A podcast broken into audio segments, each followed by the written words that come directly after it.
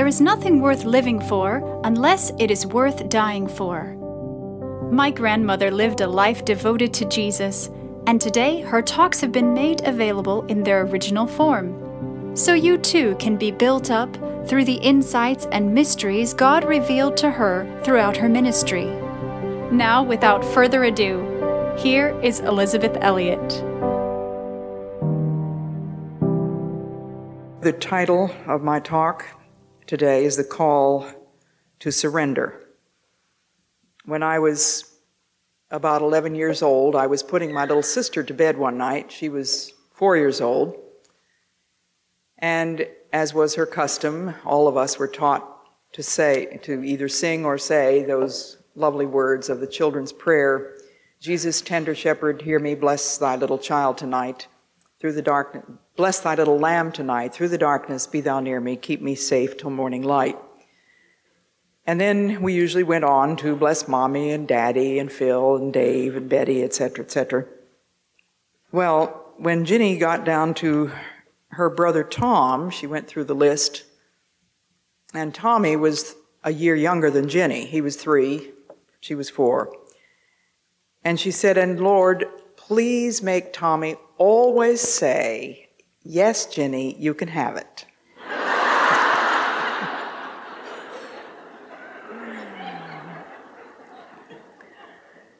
Now, I'm sure that she had not analyzed exactly what she was requiring of that child, but it is a perfect illustration of asking a complete reversal of one's natural sense of values.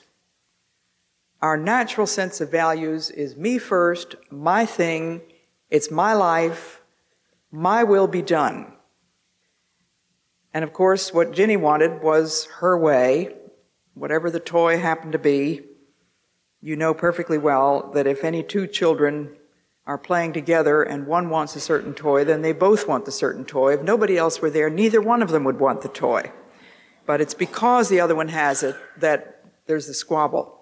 But she was asking a complete reversal of Tommy's natural sense of values. And I believe that that is exactly what God is asking of you and me, a complete reversal of our natural sense of values. He is offering to us a supernatural life. We are not perfect. We are sinners. We are fallible. We do fail. We are miserable offenders, as an ancient prayer says. We have left undone those things which we ought to have done. We have done those things which we ought not to have done, and there is no health in us. But thou, O Lord, have mercy upon us miserable offenders. And this new life that Jesus offers to you and me is revolutionary, radical. And when you really seriously contemplate the terms which Jesus laid down so unequivocally, it's outrageous. It outrages our natural sense of values. Does he want all of me? Do I have to surrender everything?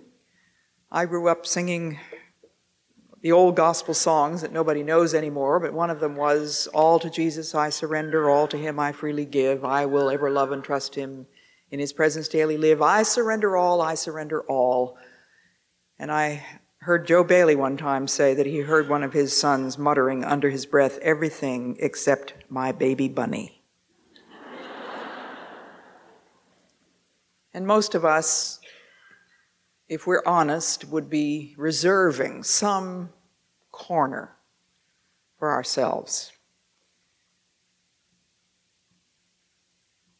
What Jesus is asking for is a free delivery of all of our rights. All of our rights. And just saying, here I am, Lord, do anything you want with me. That's what surrender means. Now, we are not about to surrender ourselves to anyone that we don't trust. Certainly when a bride comes down the aisle, she is about to surrender her life to somebody that she loves and trusts and probably thinks is a prize package. She wouldn't be marrying him if she didn't think he was a prize package, and they invariably turn out to be surprise packages.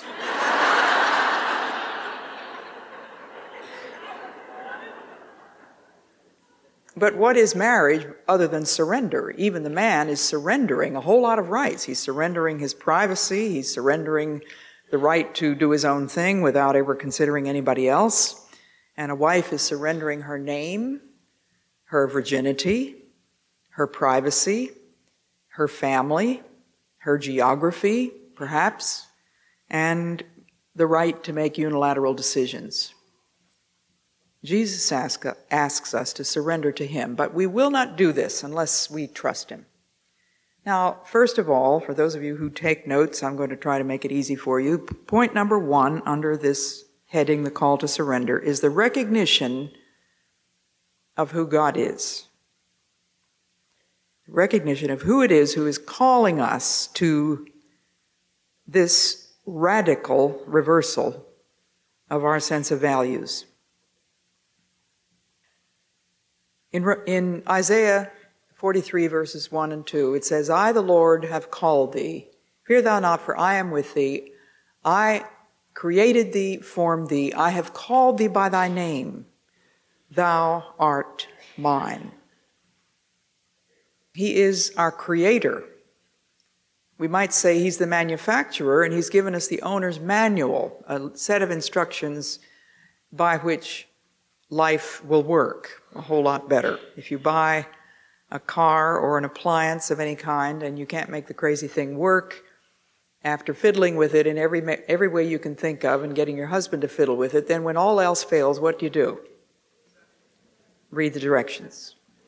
And that's usually the way we treat God, isn't it? We try our own way for a very long time, and it's not until we're absolutely helpless and have tried everything and nothing is working that we read the directions.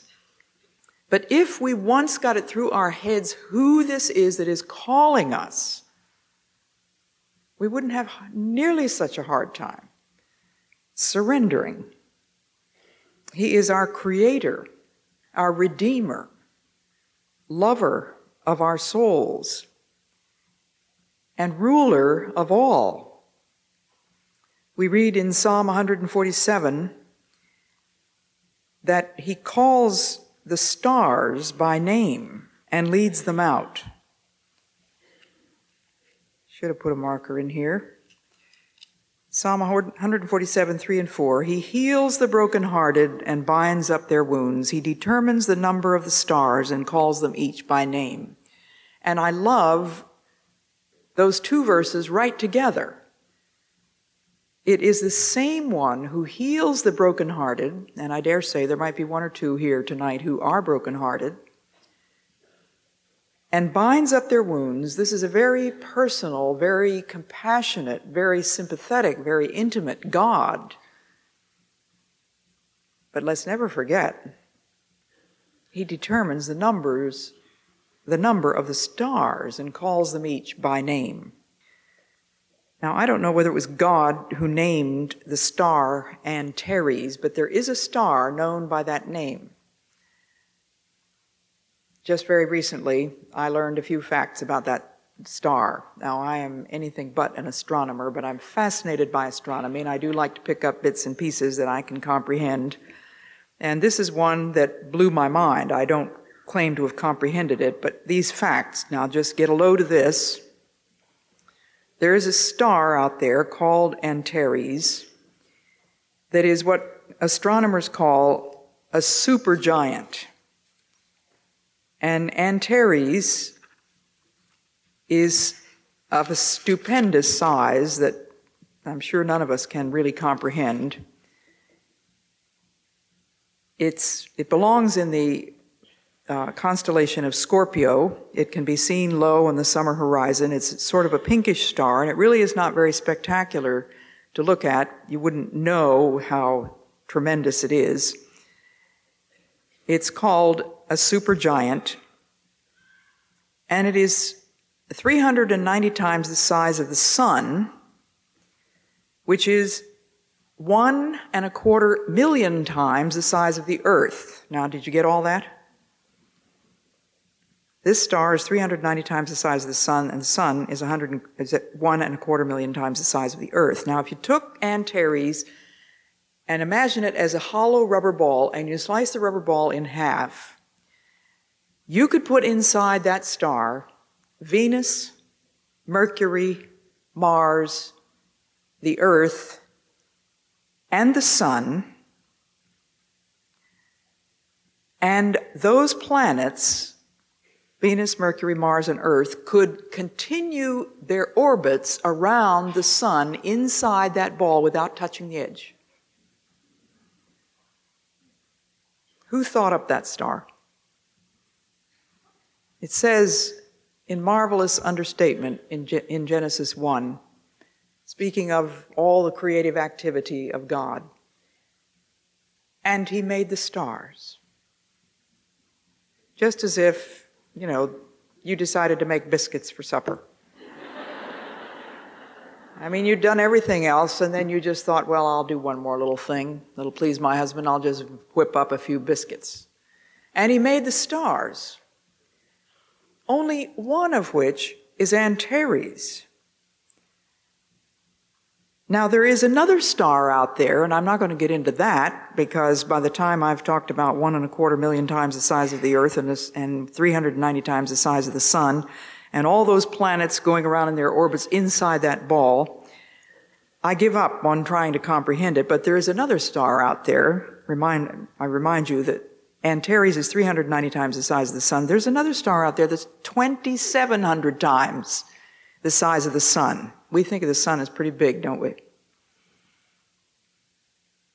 And the man who taught me these things, just somebody on a tape, I don't know who he is, his name is Boyd Nicholson, and I learned this tape, and I've been listening to it over and over again. He has a wonderful Scottish accent, which I can't imitate, but he said, "These are only pebbles on the shores of the great ocean of space and time, where light swims through 1 billion years from island universe to island universe, and of all that stellar magnitude, the Bible says, in beautiful understatement, he made the stars also. They are the work of his fingers," this man says. This is the one whom we know intimately, who sits on the throne of the universe, and in whose hand is the disposition of all things. No man will rob him of his prerogative in the ultimate outcome of the universe. He's the one that heals the brokenhearted and binds up their wounds. Now, if he can keep all of those incredible galaxies out there, and there are perhaps 200 million galaxies, each of which contain millions and billions of stars, if he can keep all of that running in perfect harmony, absolute precision, do you think perhaps, if you surrendered everything to him, that he might possibly manage it better than you can by yourself?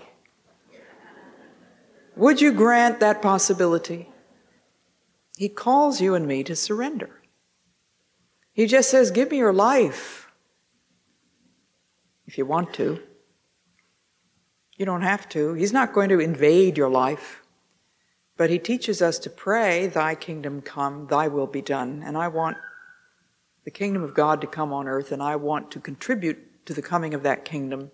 And I want his will to be done, not only on earth, not only in our government, not only in Bosnia-Herzegovina, not only in Somalia and in Russia, but also here in Hudson, Florida, in Magnolia, Massachusetts, where we live, in my home, in my study, in my heart. That's what I want. In Hebrews 2, verses 8 and 9, we read, "What is man that you are mindful of him? The Son of Man that you care for him." I'm sorry, that was verse 6, not 8 and 9. "You made him a little lower than the angels. You crowned him with glory and honor and put everything under his feet. In putting everything under him, God left nothing that is not subject to him." Antares, for one thing, is subject. Yet at present we do not see everything subject to him, but we see Jesus, who was made a little lower than the angels, now crowned with glory and honor, because he suffered death, so that by the grace of God he might taste death for everyone. There is nothing that is not subject to Christ except us. And he asks us to subject ourselves to him, but he wants us to do it because we love him. And he has given us a will to choose, and we can choose to defy him. The story is told of Voltaire, the great atheist, who stood in front of an audience and tried to prove that there was no God. And he said, if there is a God, I challenge him right now. I'll give him 60 seconds to strike me dead. And he stood watching his watch, and people fainted in the audience with fear. And the 60 seconds were up, and he said, there you have it. There is no God. But someone commented, Voltaire did not prove that there wasn't any God. He only proved that there is a merciful God. He's my Savior. He wants to be my Lord. He is my Lord. But I have to ask him. So I ask you tonight, first of all, to stop and look and think of who this is who asks you to surrender, calls you to surrender. And the second thing, this is point 2, he asks for a total offering. A total offering of ourselves. Now, this idea is not going to fit into any of the current patterns of popular thought.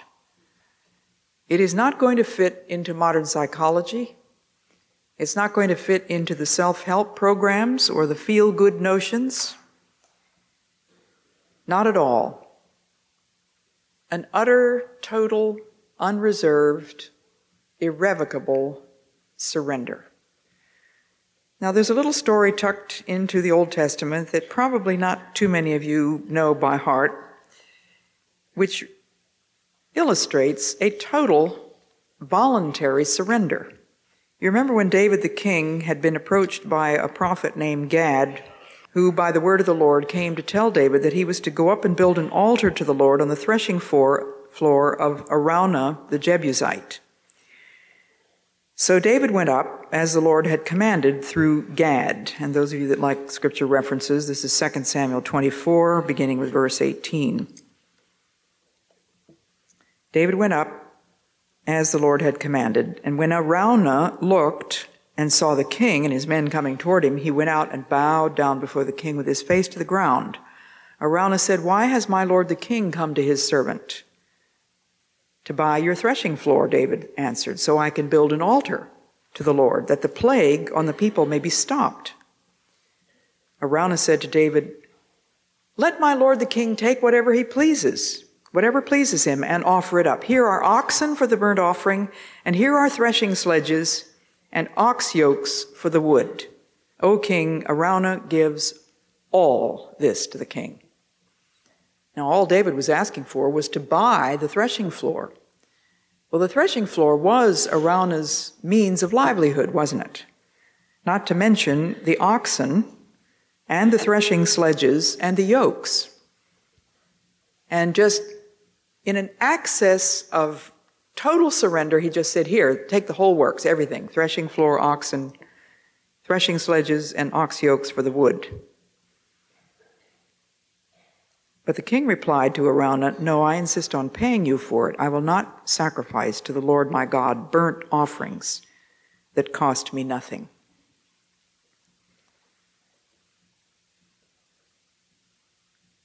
God is asking for a voluntary, willed choice to give him everything, all the rights. He says, If you want to be my disciple, you must, first of all, give up your right to yourself. And once we've given up our right to ourselves, we've given up everything, haven't we? The right to own anything. I am his property. I am not my own. 1 Corinthians 6:20 says, you are not your own, you're bought with a price. So God is asking you and me to let go, to relinquish, to offer up, to hand over forever all that we are, all that we have, all that we do, and all that we suffer. Now, just a few weeks ago, I had two letters that came in the same mail. Two letters from radio listeners. Very, very different. Now, they weren't so very different in the problem in each life. We all have our problems, and it's not the problem that is ever going to make a saint out of any of us. A disaster has never created a saint. It is our response that's going to make the difference in our spiritual lives. And the response of these two women was very, very different. One woman had written to tell me how she had had a job which was voluntary. She had volunteered to do the job, and she had done the job for quite some time, and then someone else was paid to do the same job. And she was very bitter and resentful.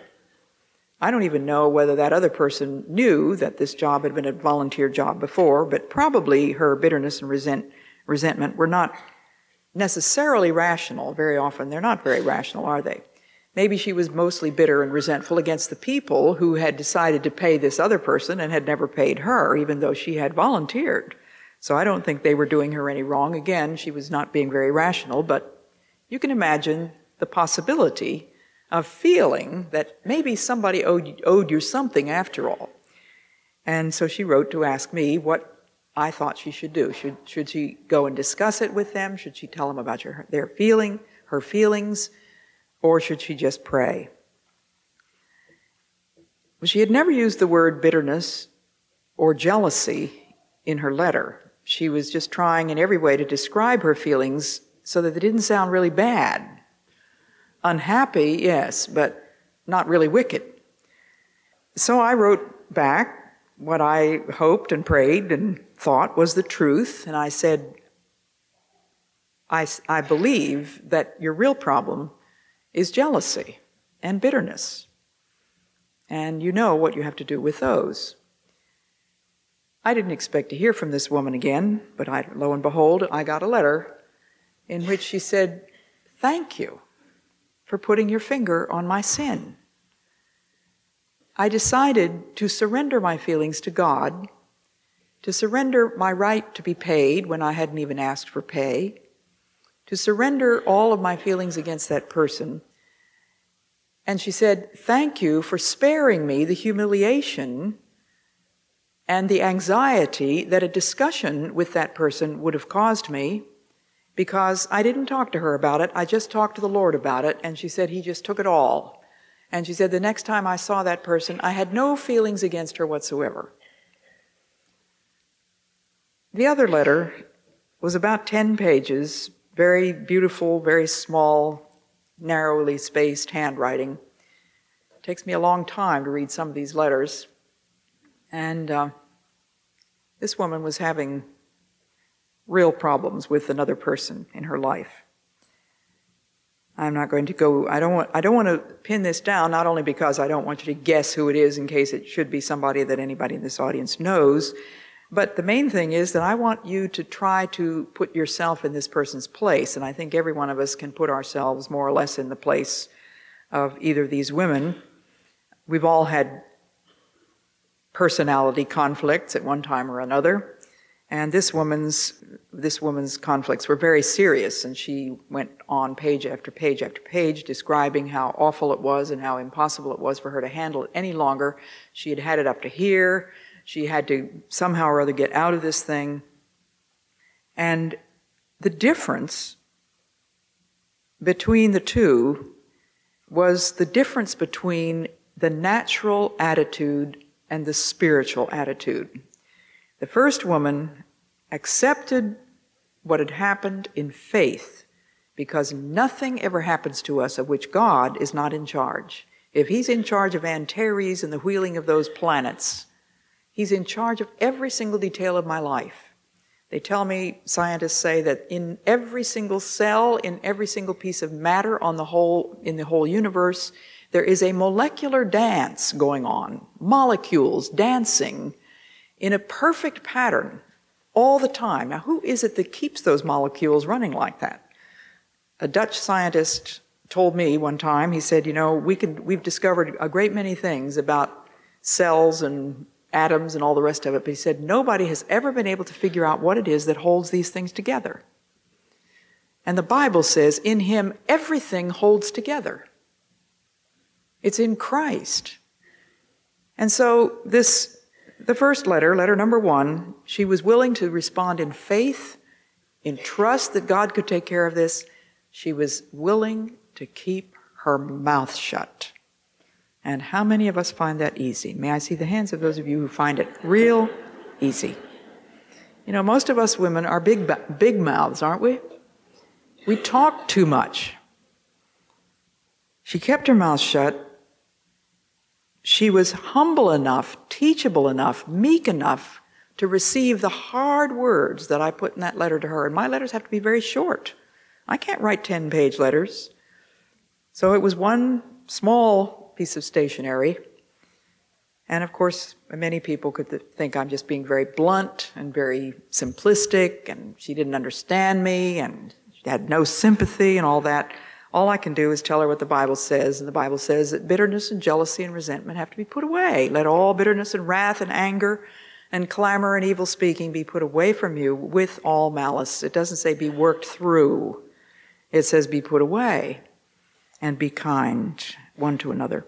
But the other woman gave me many good common sense reasons which would justify her getting out of that relationship. Common sense would say there isn't any other solution. Just get away, get out of there.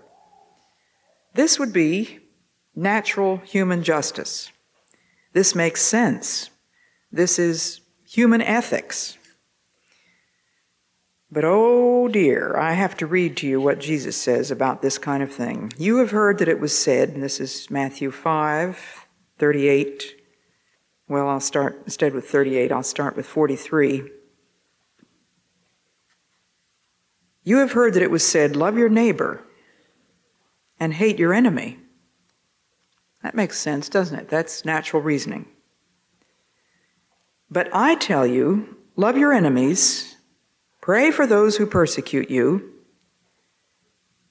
that you may be sons of your Father in heaven.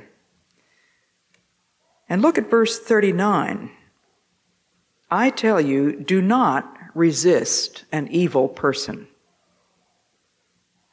Now make sure you understand, this is not Elizabeth Elliot talking, this is Jesus. Do not resist an evil person. If someone strikes you on the right cheek, turn to him the other one. And you know, we read scriptures like that, and our automatic reaction is, that doesn't apply in my case. But what about this? But what if that? And surely God doesn't mean so-and-so. My question always is, what does he mean? I don't know what he doesn't mean. My question is, what does he mean?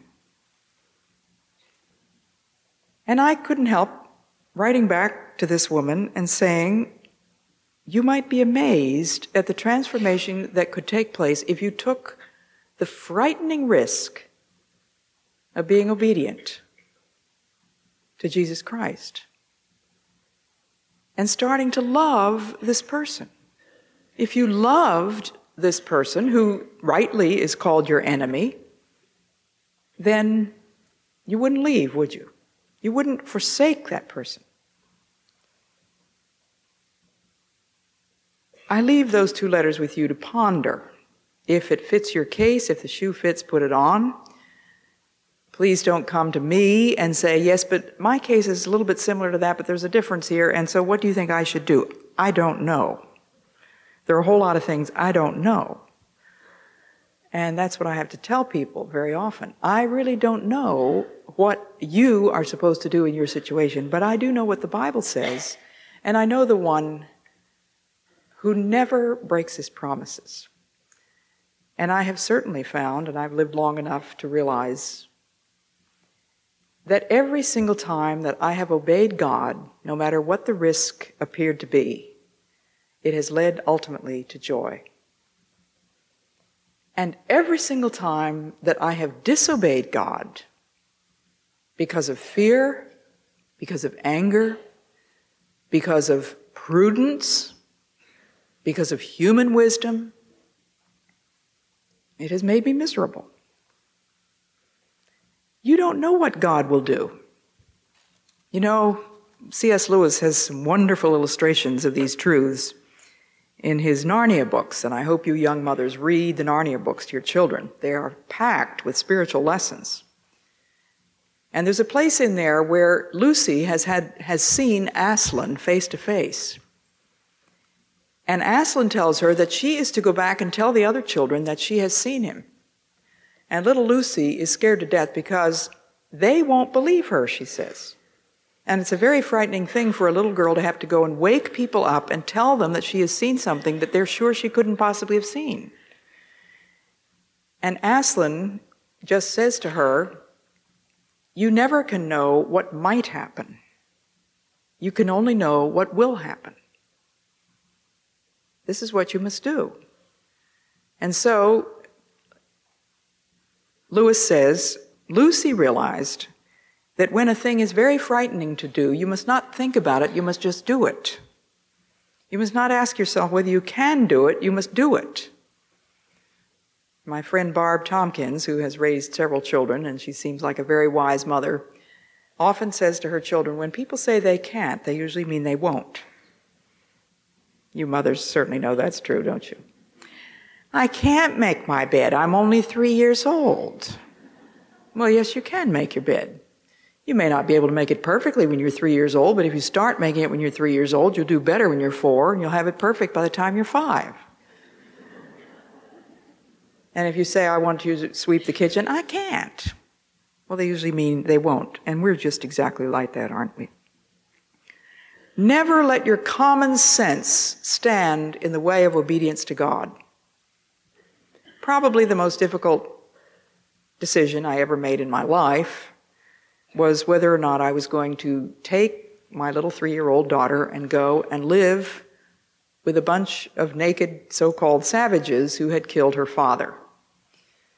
This was when I was a missionary in Ecuador, and my husband Jim was killed, and the opportunity came to go and live with those people. Now, what kind of a mother would take a 3-year-old child, little girl, in to live with the people who had killed her father?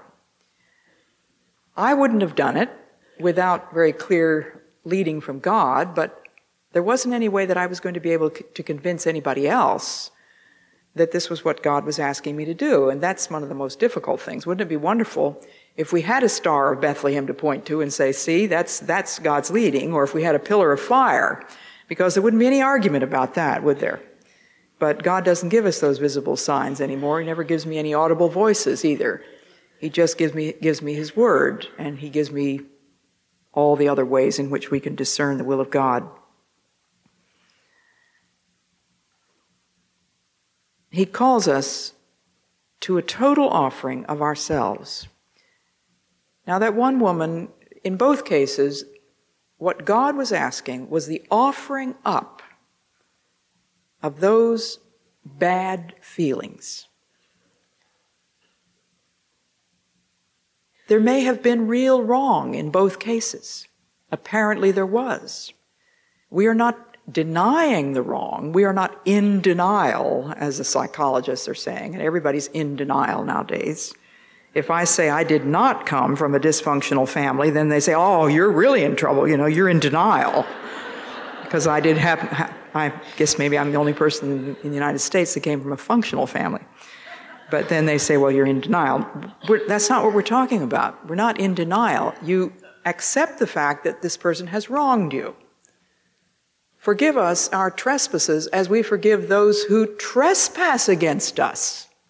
That's real. That hurts.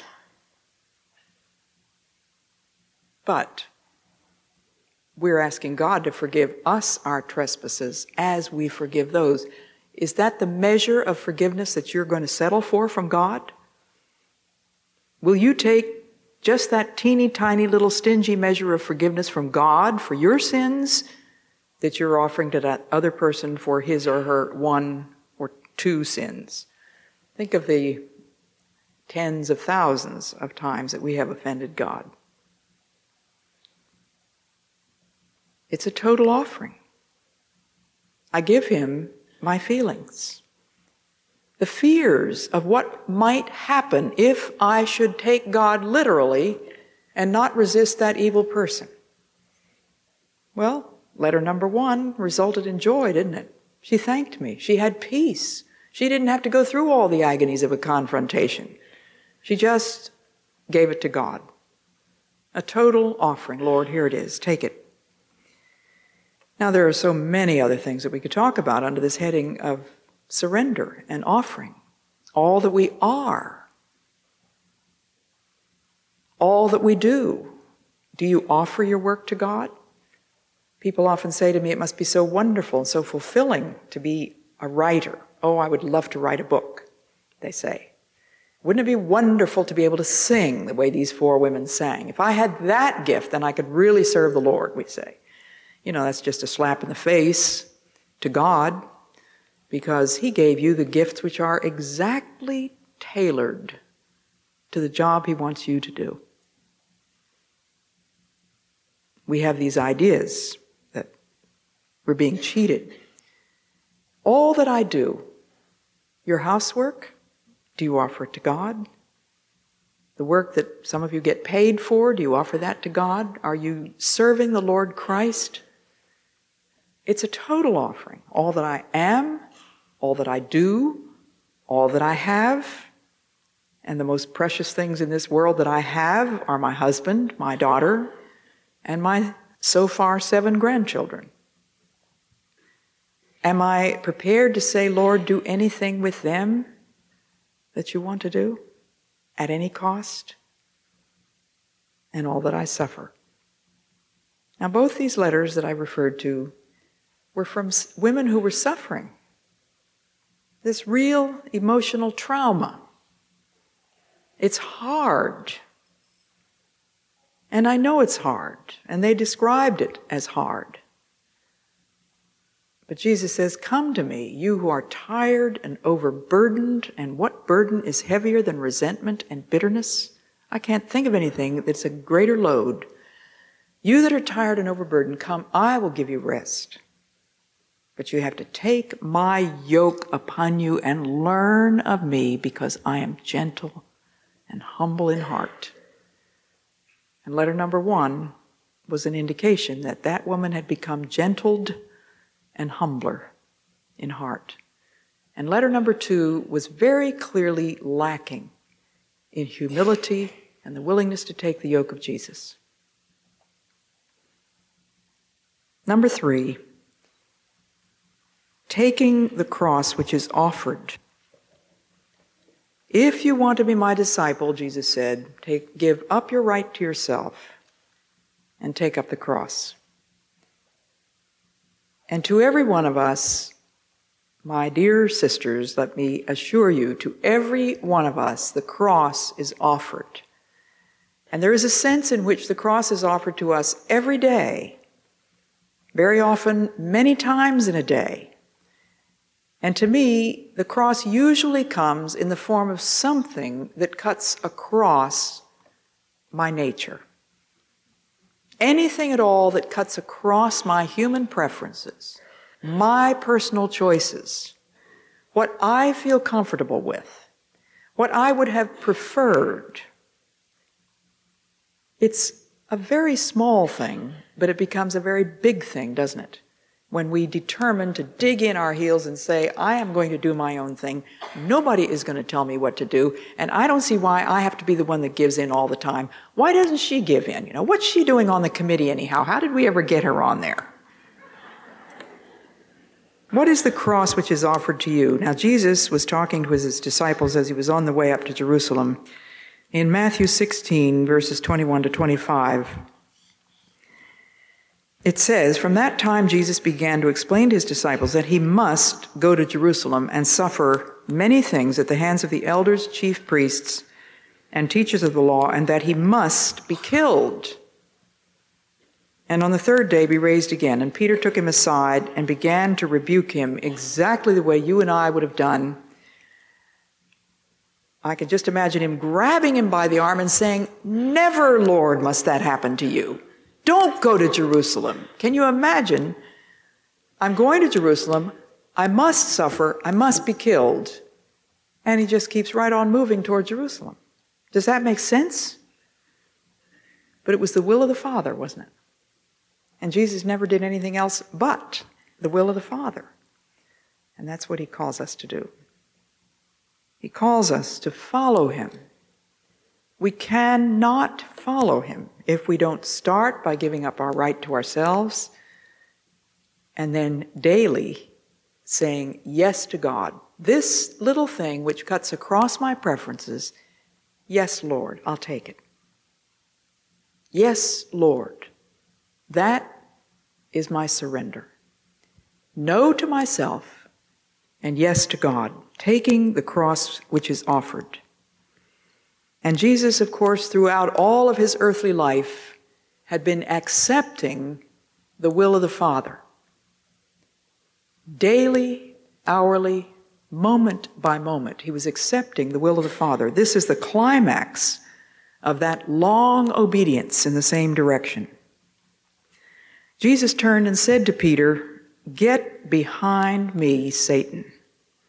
You are a stumbling block to me. You do not think as God thinks, but as men think." And that's our downfall, isn't it?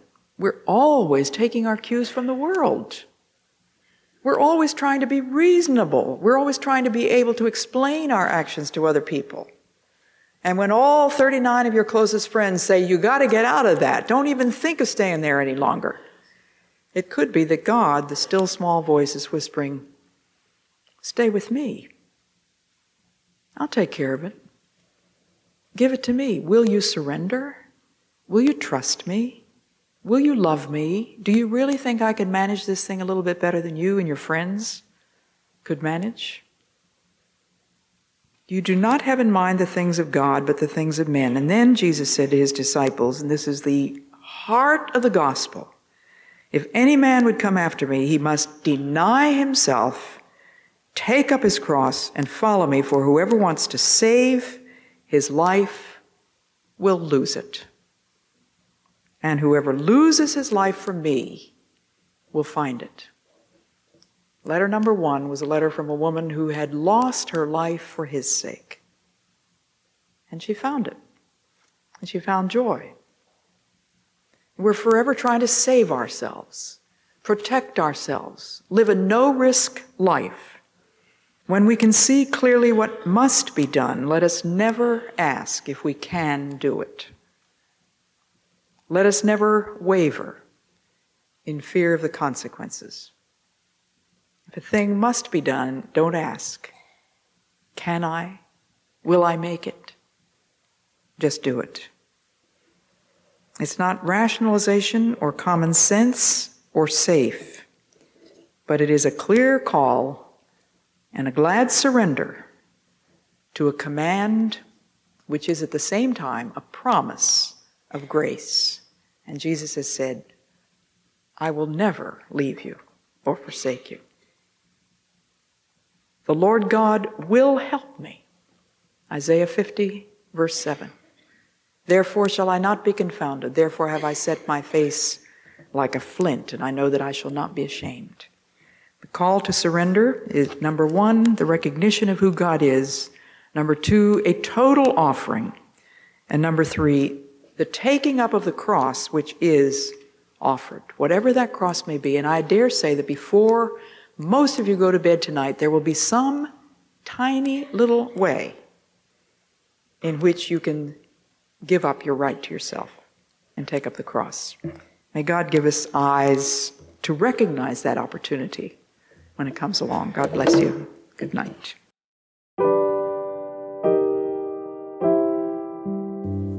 I pray you've been encouraged and inspired by what you've heard today, and will keep joining us here and on social media for My Granny's Inspiration. Until then, remember, the eternal God is your refuge, and underneath are the everlasting arms.